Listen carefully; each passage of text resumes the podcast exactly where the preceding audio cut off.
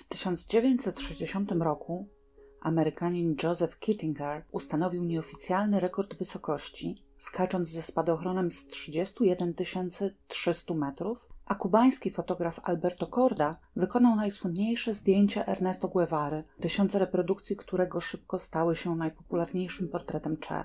Nieznany sprawca zaatakował czwórkę nastolatków biwakujących nad jeziorem Bodom w Finlandii, zabijając trójkę z nich i ciężko raniąc czwartego. Jacques Picard i Don Walsh w batyskafie Trieste jako pierwsi ludzie dotarli do najgłębszego punktu na Ziemi, głębi Challengera na Pacyfiku, położonej 10 994 metry pod poziomem morza.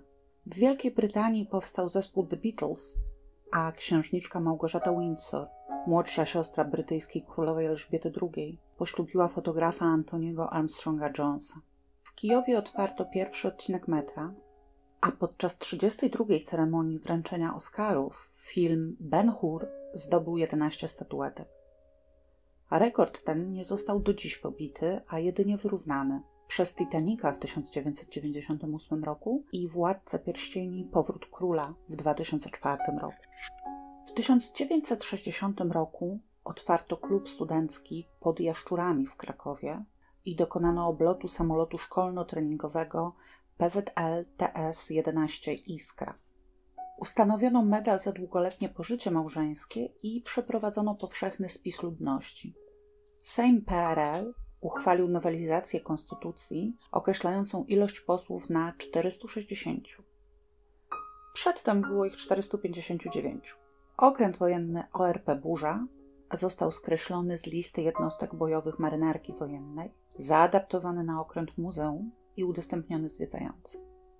17 lipca 1960 roku kilku konduktorów kolejki linowej na Kasprowy Wierch po zakończeniu pracy zgłosiło dyżurnemu mechanikowi, że pod palcem leży biała damska torebka. Mechanik uznał, że prawdopodobnie wypadła ona którejś z pasażerek, ale na wszelki wypadek polecił konduktorom obserwować okolice. Palec jest to duża skała w szczytowej części Kasprowego, nieco poniżej budynku górnej stacji kolejki. Teren ją otaczający jest trudny. Z jednej strony palec zamyka ściana, zdobyta po raz pierwszy dopiero w 1955 roku, z drugiej stromy żleb pod palcem wykorzystywany do ekstremalnych zjazdów narciarskich. Niestety, dwa lub trzy dni później jeden z młodszych konduktorów zameldował, że w pobliżu białej torebki widać teraz zwłoki. Znajdowały się w przysypanej śniegiem szczelinie, której wystawała tylko jedna noga obuta w lekki biały pantofelek. Pracownicy kolejki pojechali do palca wagonikiem, który zatrzymali nad miejscem znalezienia zwłok. Milicjanci i ratownicy z grupy tatrzańskiej GOPR przyjechali i przyszli na miejsce po gruncie. Po zakończeniu oględzin goprowcy położyli na piersi zwłok bukiet żółtych górskich kwiatków, wkładając go za ubranie, żeby nie wypadł. Nie udało się ustalić, czy kobieta kupiła gdzieś bukiecik, czy zebrała go sama na górskich łąkach, czy dostała od kogoś. Ratownicy z mają w zwyczaju dawać zmarłym w górach na ostatnią drogę gałązkę kosodrzewiny. Tym razem nie musieli. W weekendowym numerze z 24 i 25 lipca w krakowskim Dzienniku Polskim ukazała się notatka o znalezieniu w Tatrach zwłok młodej kobiety, która spadła w ponad 100-metrową przepaść. Opublikowano zdjęcie zmarłej oraz znalezione przy niej zdjęcie mężczyzny, wzywając świadków, którzy mogą cokolwiek powiedzieć o jej ostatniej wycieczce w Tatry, aby zgłosili się do badającej sprawę prokuratury. Tożsamość kobiety ustalono na podstawie znalezionych przy niej dokumentów. Miała na imię Anna.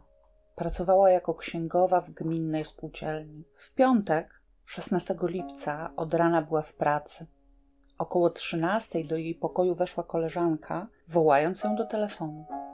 Powiedziała, że dzwoni mąż, ale później się przyznała, że nie wiedziała tego. Dzwoniący nie przedstawił się, po prostu słysząc męski głos proszący Annę, pomyślała, że to pewnie jej mąż. Anna wróciła po chwili, rozradowana i uśmiechnięta. Potwierdziła, że dzwonił jej mąż, że był wesoły, chyba nawet pijany. Nie powiedziała, o czym rozmawiali.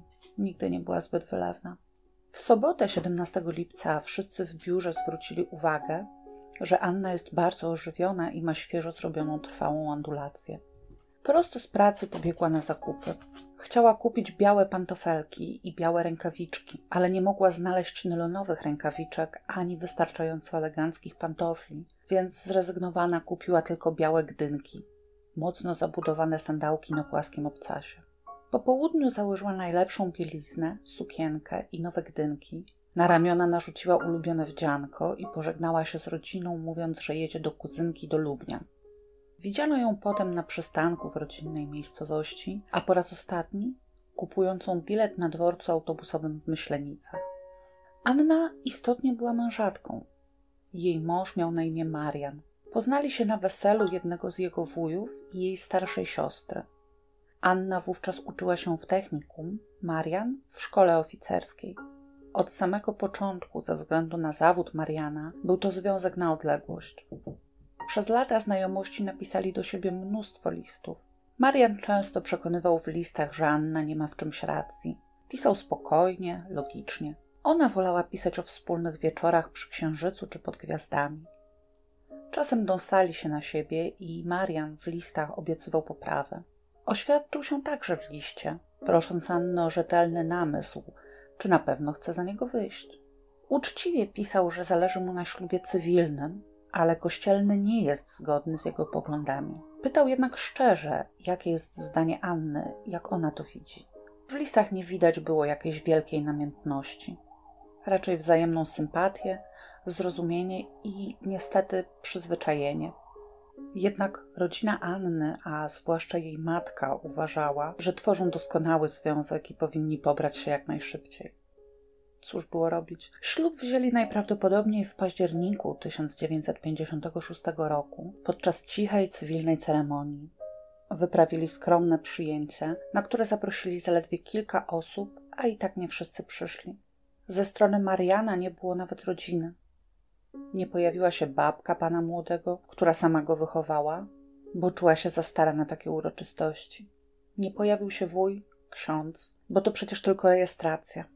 Nie przyjechali też jego matka i brat na stałe przebywające za granicą, ponieważ Marian ich nie zaprosił, twierdząc, że skoro nie chcieli znać go w biedzie, to i radością się z nimi nie podzieli.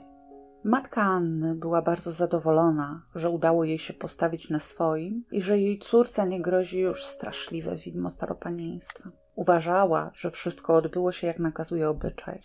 Marian obiecał, że przyjedzie na Boże Narodzenie, żeby wziąć ślub kościelny końcu od października do grudnia nie wydawało się jakoś strasznie daleko. Anna wszystkim pytającym o ceremonię odpowiadała, że Marian, służący w wojsku, musi uzyskać zgodę na ślub kościelny od dowódcy jednostki, dlatego potrzebuje tyle czasu. I jeśli ktoś nie pytał, też tak mówiła, za wszelką cenę próbując usprawiedliwić Mariana.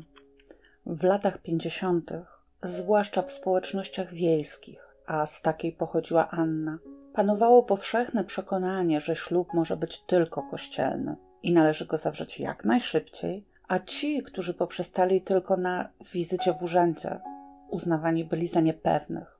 Anna przed ślubem była niespokojna i podminowana. Tuż przed wyjściem do urzędu powiedziała najbliższej przyjaciółce, że się boi. Nie kocha Mariana, nie jest zadowolona z sytuacji i czuje, że nie będzie szczęśliwa. Przyjaciółka za nie mówiła – Anna jakoś się sama uspokoiła i obie udały się do urzędu. Można odnieść wrażenie, że na ślubie Anny najbardziej zależało jej matce. Nawet po śmierci córki więcej uwagi poświęcała temu, jakie ładne listy pisał do niej Marian, niż temu, że Anna nie od razu przyjęła jego oświadczyny. Chyba dopiero pod wpływem matczynych zachwalań, że chłopak pracowity, że dobrze im będzie, w końcu się zdecydowała a nazajutrz po ślubie Marian wyjechał do jednostki wojskowej, prawie na drugi koniec Polski. Pisał co jakiś czas. Raz list, innym razem tylko krótką kartkę. Miał swoje sprawy, pewnie bardzo ważne i niewiele wolnego czasu. Owszem, w listach pisał, że tęskni, że nigdzie nie bywa, bo bez niej to nie to samo. Anna odpisywała i czekała.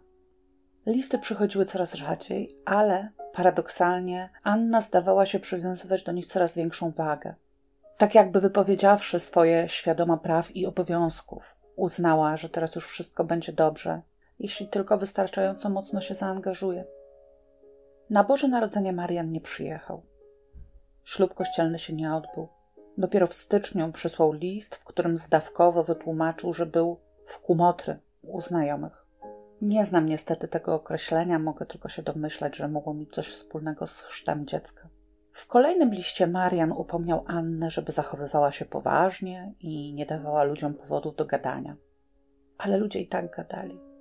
W końcu co to za mężatka, co tylko w urzędzie z chłopem była, a prawdziwego ślubu nie wzięła? Niepewna. Mężczyznę widniejącego na zdjęciu znalezionym przy zwłokach Anny bez problemu zidentyfikowano jako jej męża, Mariana, i zatrzymano go, a wkrótce potem postawiono w stan oskarżenia. W akcie oskarżenia zarzucono mu, że w dniu 17 lipca 1960 roku w Zakopanem, działając w zamiarze pozbawienia życia swojej żony Anny, po uprzednim wprawieniu jej w stan podniecenia alkoholowego, zepchnął ją w przepaść górską na Kasprowym Wierchu, powodując u niej rany tłuczone głowy, wielokrotne złamania kości czaszki, zmiażdżenie i stłuczenie mózgu, złamanie i stłuczenie trzonu kręgu piersiowego, zachłyśnięcie się krwią do tchawicy, oskrzeli i płuc oraz inne obrażenia ciała, co spowodowało natychmiastową jej śmierć. Marian początkowo nie przyznał się do zarzuconego mu czynu. Przez prawie rok śledztwa powtarzał, że 17 lipca nie był w ogóle w Zakopanem i żony nie widział. Wiedział, że brak jest dowodów rzeczowych łączących go ze śmiercią Anny. Sprawa jest poszlakowa i w zasadzie w całości oparta na wspomnianych listach, które wymieniali między sobą młodzi. Z listów tych oraz zeznań świadków wyłonił się jednak niezwykły obraz tego małżeństwa, które tak naprawdę chyba nigdy nie powinno zaistnieć. Po liście wyjaśniającym, że Marian nie przyjechał na własny ślub, bo był w Kumoty, w lutym 1957 roku Anna otrzymała kolejny, jeszcze dziwniejszy. Mąż zawiadamiał ją, że wyjeżdża daleko na południe i może mu się coś wydarzyć. Kilka dni później dotarł kolejny list podpisany przez kolegę Mariana Henryka, w którym ówże kolega informował, że Marian w dniu 25 lutego 1957 roku zginął w czasie poszukiwania min na skale i polecał Annie, żeby nie robiła wokół tego szumu. Anna nie miała zamiaru słuchać i napisała do dowódcy jednostki męża z prośbą o wyjaśnienie. Bardzo szybko otrzymała odpowiedź, że Marian żyje i ma się dobrze. Napisała zatem do niego, ale list zwrócono jej z adnotacją adresat odmówił przyjęcia. Po kilku tygodniach Marian zdecydował się jednak napisać do żony.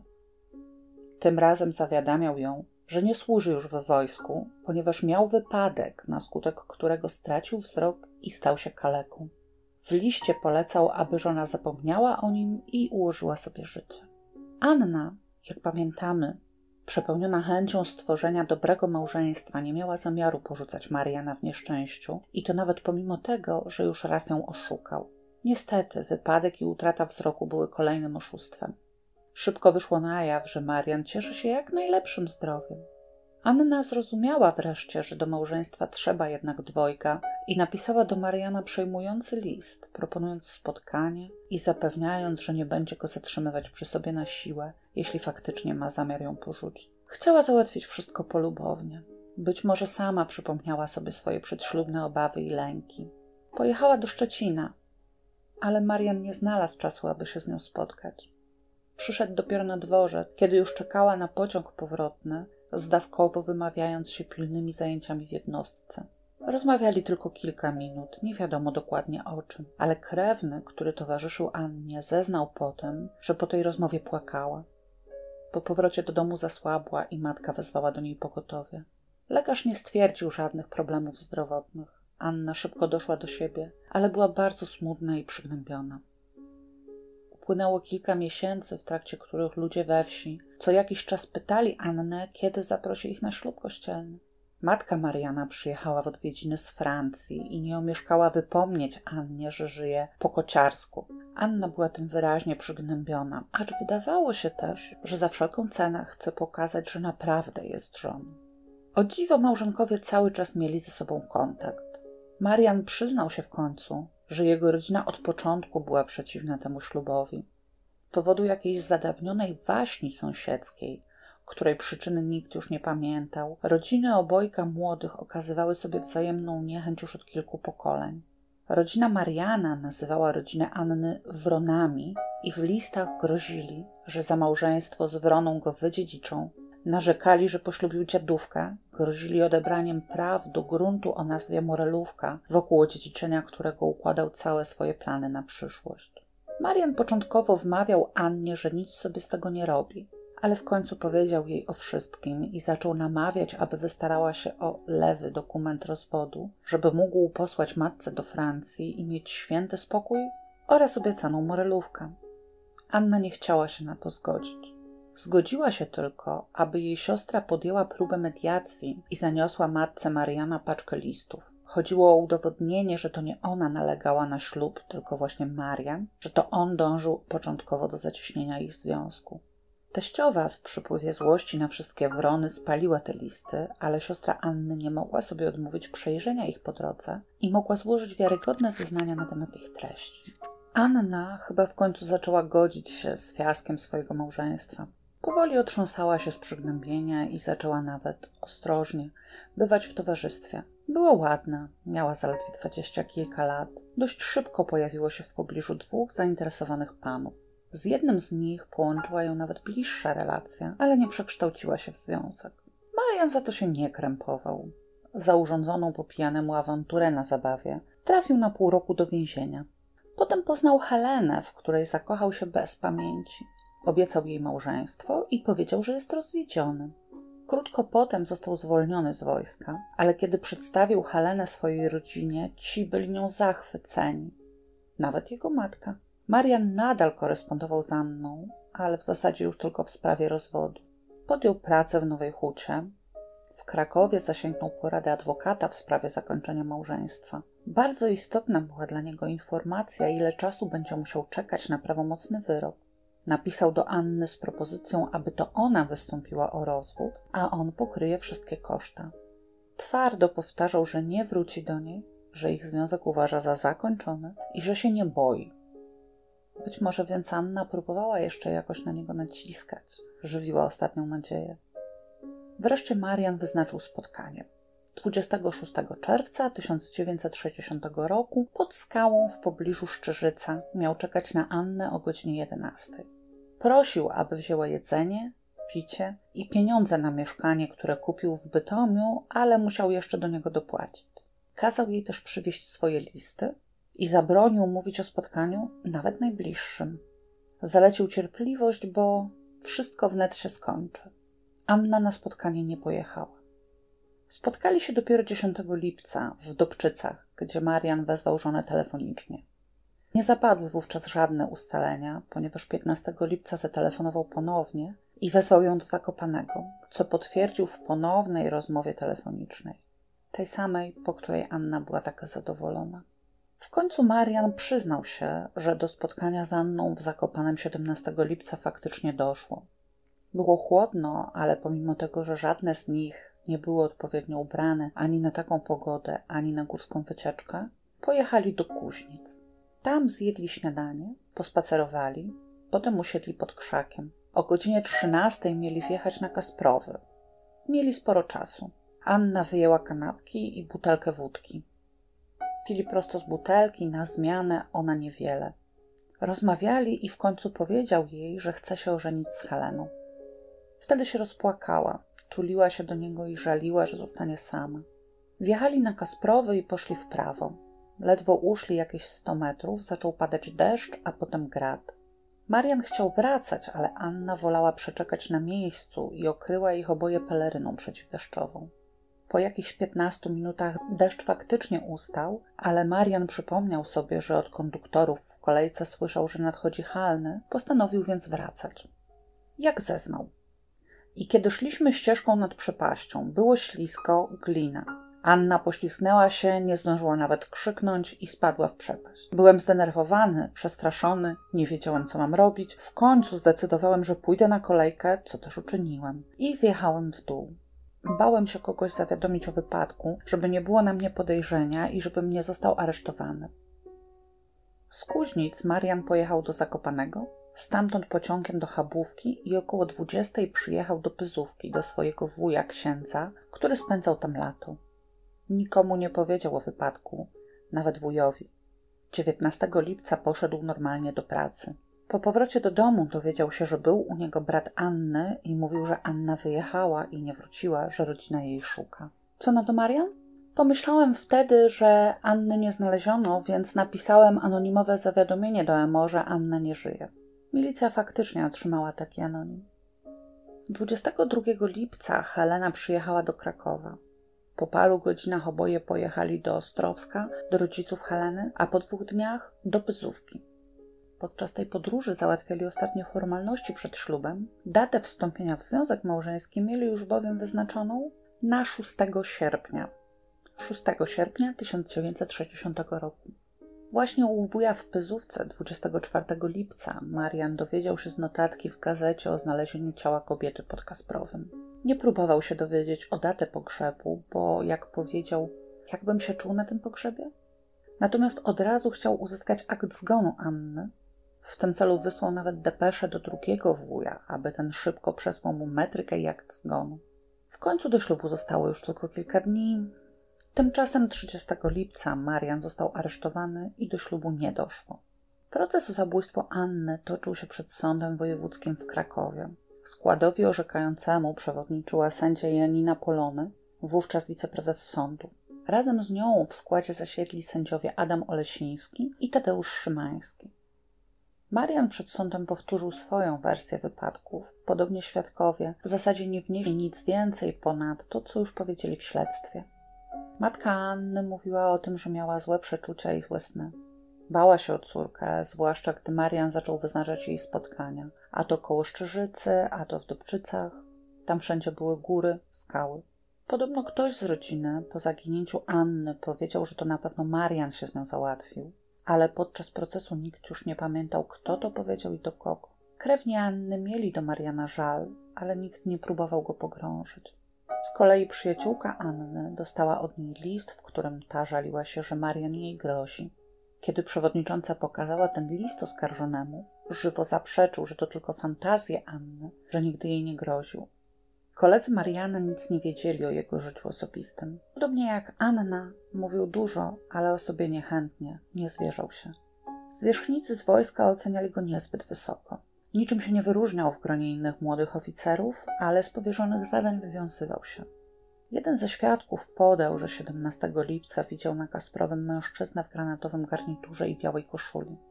Dokładnie tak ubrany był tego dnia Marian. W sumie oboje nie wyglądali, jakby szli na górską wycieczkę. Anna w sukience i gdynkach, Marian w garniturze. Świadkowi skojarzyli się z parą idącą na ślubną sesję zdjęciową. Jeden z mechaników kolejki na Kasprowy przypomniał sobie, że na dwa lub trzy dni przed znalezieniem zwłok widział niedaleko wieży triangulacyjnej kochającą się parę. Żartobliwie pogroził im ręką, wtedy wstali i odeszli. Inny z mechaników opisał miejsce znalezienia zwłok. Jest to stok północny, w porze letniej, rankiem na dużym dniu w tym miejscu może być słońce. Znam żleb, w którym leżały zwłoki. Od górnej krawędzi są na nim półeczki, potem polanka, to jest płat zieleni, który urywa się pionowo. W tym miejscu nie było nigdy wypadków śmiertelnych. Był jeden wypadek na czarcim żlebie, jest to ostry żleb, a drugi wypadek był na pionowej ścianie Kasprowego Wierchu. Sąd postanowił przeprowadzić wizję lokalną na miejscu zdarzenia. Marian wskazał, że poszli z Anną na prawo od górnej stacji kolejki pod budynek stacji meteorologicznej. Dalej poszli skrótem, kamienistą ścieżką przez zachodni stok wzniesienia, na którym znajduje się budynek stacji meteorologicznej i wieża triangulacyjna na szczycie. Ścieżka ta biegła wzdłuż grani, w dół po pochyłości, nachylona w stronę zachodnią, a od strony wschodniej ograniczona położoną wyżej krawędzią. Kiedy wracali, Anna miała iść przed Marianem w odległości około półtora metra, kiedy nagle podwinęła jej się w kostce lewa noga i upadła w lewo, głową w dół żlebu. Wobec takiego przedstawienia przez oskarżonego przebiegu wypadków, obecny podczas wizji ratownik górski z 50-letnim doświadczeniem zeznał, że upadek na ścieżce nachylonej około 15 stopni mógł nastąpić tylko przy halnym wietrze. Gdyby we wskazanym przez Mariana miejscu ktoś upadł głową na dół, osunąłby się w dół i zatrzymał na nierówności gruntu. Ratownik niezwłocznie zademonstrował, o co mu chodzi, rzucając się głową w dół żlebu i zatrzymując po osunięciu na odległość półtora metra. Ratownik zwrócił również uwagę na fakt, że upadek w żleb mógł nastąpić tylko na skutek podwinięcia się prawej nogi, a nie, jak wskazał oskarżony, lewej. Ścieżka była bowiem nachylona w kierunku przeciwnym niż zbocze i upadek w lewą stronę spowodowałby co najwyżej oparcie się o bezpieczną ścianę. Sąd postanowił również przeprowadzić eksperyment procesowy i polecił przygotować trzy manekiny o wadze odpowiadającej wadze Anny. Kolejno ustawiono je w miejscu, które Marian wskazał jako miejsce wypadku.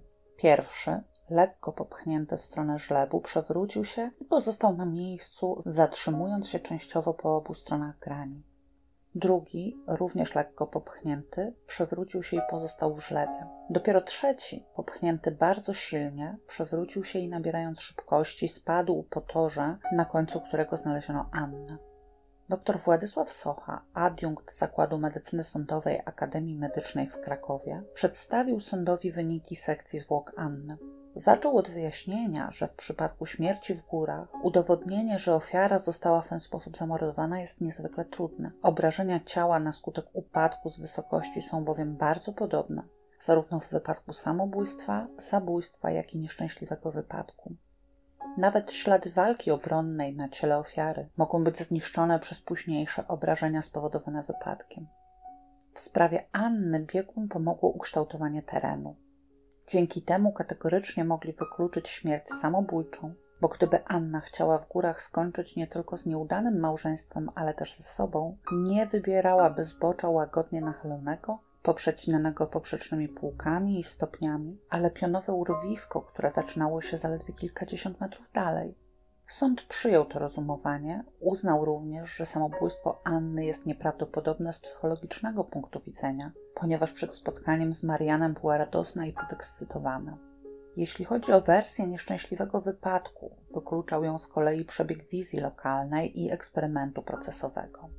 Gdyby Anna poślizgnęła się lub upadła, miałaby możliwość ratowania się, hamowania upadku, łapania wystających przeszkód. Z kolei, zgodnie z zeznaniami ratowników górskich, zdmuchnięcie turysty w przepaść byłoby możliwe przy prędkości wiatru 30-40 metrów na sekundę. Wysokogórskie obserwatorium na Kasprowym Wierchu odnotowało 17 lipca wiatr wiejący z prędkością zaledwie 3-4 metrów na sekundę. To samo obserwatorium wykluczyło również możliwość pojawienia się tego dnia na szlaku mgły i zamgleń. W związku z pożywczym biegli stwierdzili, zarówno wynik eksperymentu śledczego, jak i wszystkie inne dane wskazują na to, iż Anna musiała spaść ze ścieżki z tak znaczną szybkością początkową, że czynne zatrzymanie się w górnym, nieznacznie jeszcze nachylonym odcinku żlebu nie było możliwe. Warunki takie zaistnieć mogły tylko w wyniku działania osoby lub osób drugich, polegającego bądź to na ogłuszeniu lub obezwładnieniu ofiary i zrzuceniu jej ze znaczną siłą w dół pochyłości, bądź też na podstępnym, niespodziewanym i bardzo silnym pchnięciu ofiary znajdującej się w tym momencie albo na ścieżce w pobliżu krawędzi żlebu, albo na pochyłości samego żlebu w górnym początkowym jego odcinku. Mechanik, który widział kochającą się parę, przypomniał sobie, że po chwili ujrzał ich jeszcze na tle nieba. Mężczyzna stał wyżej, kobieta niżej. Marian oczywiście nie wspomniał w swoich wyjaśnieniach o dodatkowych atrakcjach spotkania z Anną. Był wszak przykładnie zaręczony z Heleną, ale powiedział, że kiedy odpoczywali w pobliżu punktu triangulacyjnego, mechanik z kolejki linowej pogroził im. Łańcuch poszlak jaki zaprezentowano przed sądem, bez wątpliwości prowadził do Mariana. Sąd uznał, że Anna zginęła na skutek popchnięcia w dół zbocza i upadku, a tym, który ją popchnął, był Marian. Miał on bowiem silny motyw w postaci chęci pozbycia się znienawidzonej przez rodzinę żony, jak najszybszego pozbycia się tak, aby zdążyć wziąć ślub z nową partnerką, którego to ślubu datę już ustalił, bo przecież przedstawił jej się jako rozwodnik. Prokuratura żądała kary śmierci. Sąd uznał jednak, że nie może ona być wymierzona w procesie poszlakowym i skazał Mariana na karę dożywotniego pozbawienia wolności. Obrońca Mariana, adwokat Hrechorowicz, złożył od tego wyroku rewizję do Sądu Najwyższego. Sąd przyjął, że w procesie poszlakowym moc dowodowa poszczególnych poszlak musi być silna a ich łańcuch nie może mieć ani jednego słabszego ogniwa. Tymczasem w uzasadnieniu wyroku dożywocia dopatrzył się więcej niż jednej poszlaki wątpliwej. Zakwestionował otóż samo miejsce wypadku wskazane przez Mariana, który wobec zaskakujących wydarzeń mógł je zapamiętać nieprecyzyjnie, jak i wyniki oględzin miejsca upadku Anny, ponieważ, uwaga, odbyły się rok po jej śmierci. Jeśli chodzi o miejsce wypadku, nie sposób się nie zgodzić, że Marian, jeśli istotnie był winny śmierci Anny, mógł go zaplanować zupełnie gdzie indziej, w miejscu dużo dla siebie dogodniejszym, bardziej odpowiednim dla wersji poślizgnięcia się i upadku w przepaść. Tylko czy Marian był na tyle inteligentny, aby móc przewidzieć dociekliwość sądu? Z kolei jeśli chodzi o zbyt duży odstęp czasu od zdarzenia do oględzin, cóż, konfiguracja terenu w okolicach palca w ciągu roku nie zmieniła się i nadal przemawiała przeciwko przedstawionemu przez Mariana przebiegowi zdarzenia. Sąd Najwyższy nie przyjął także opinii medyczno-sądowej, podnosząc, że na ciele Anny brak było śladów potwierdzających udział osoby trzeciej, a więc wersji nieszczęśliwego wypadku nie da się całkowicie wykluczyć. Eksperyment procesowy nie zyskał uznania w oczach sędziów, ponieważ był przeprowadzony przy dobrej pogodzie, z udziałem prezentowych manekinów, zaś 17 lipca padał deszcz, a po zboczu miało spadać ludzkie ciało. Z kolei zademonstrowany przez ratownika upadek nie mógł zostać uwzględniony z uwagi na fakt wieloletniego doświadczenia mężczyzny w ekstremalnych, górskich warunkach, którego Anna nie miała. Wreszcie sąd nie dał wiary przedstawionemu przez prokuraturę motywowi. Uznał, że Marian nie musiał zabijać Anny, która pomimo początkowych oporów skłaniała się jednak do udzielenia mu rozwodu, zaś termin ślubu z Heleną, jak zeznała sama Helena, mógł zostać łatwo przesunięty. Nawet ucieczka z miejsca śmierci Anny i nie zawiadomienie o niej nikogo wydały się sądowi najwyższemu całkiem zrozumiałe, biorąc pod uwagę sytuację w małżeństwie Mariana i Anny. Sąd Najwyższy na skutek wniesionej rewizji zmienił kwalifikację czynu przypisywanego Marianowi na porzucenie żony w położeniu grożącym bezpośrednim niebezpieczeństwem dla jej życia wskutek jej upadku i stoczenia się ze zbocza górskiego na Kasprowym Wierchu, nie wiedząc o tym, że w wyniku odniesionych obrażeń poniosła śmierć na miejscu. I za ten czyn wymierzył mu karę czterech lat bezwzględnego pozbawienia wolności.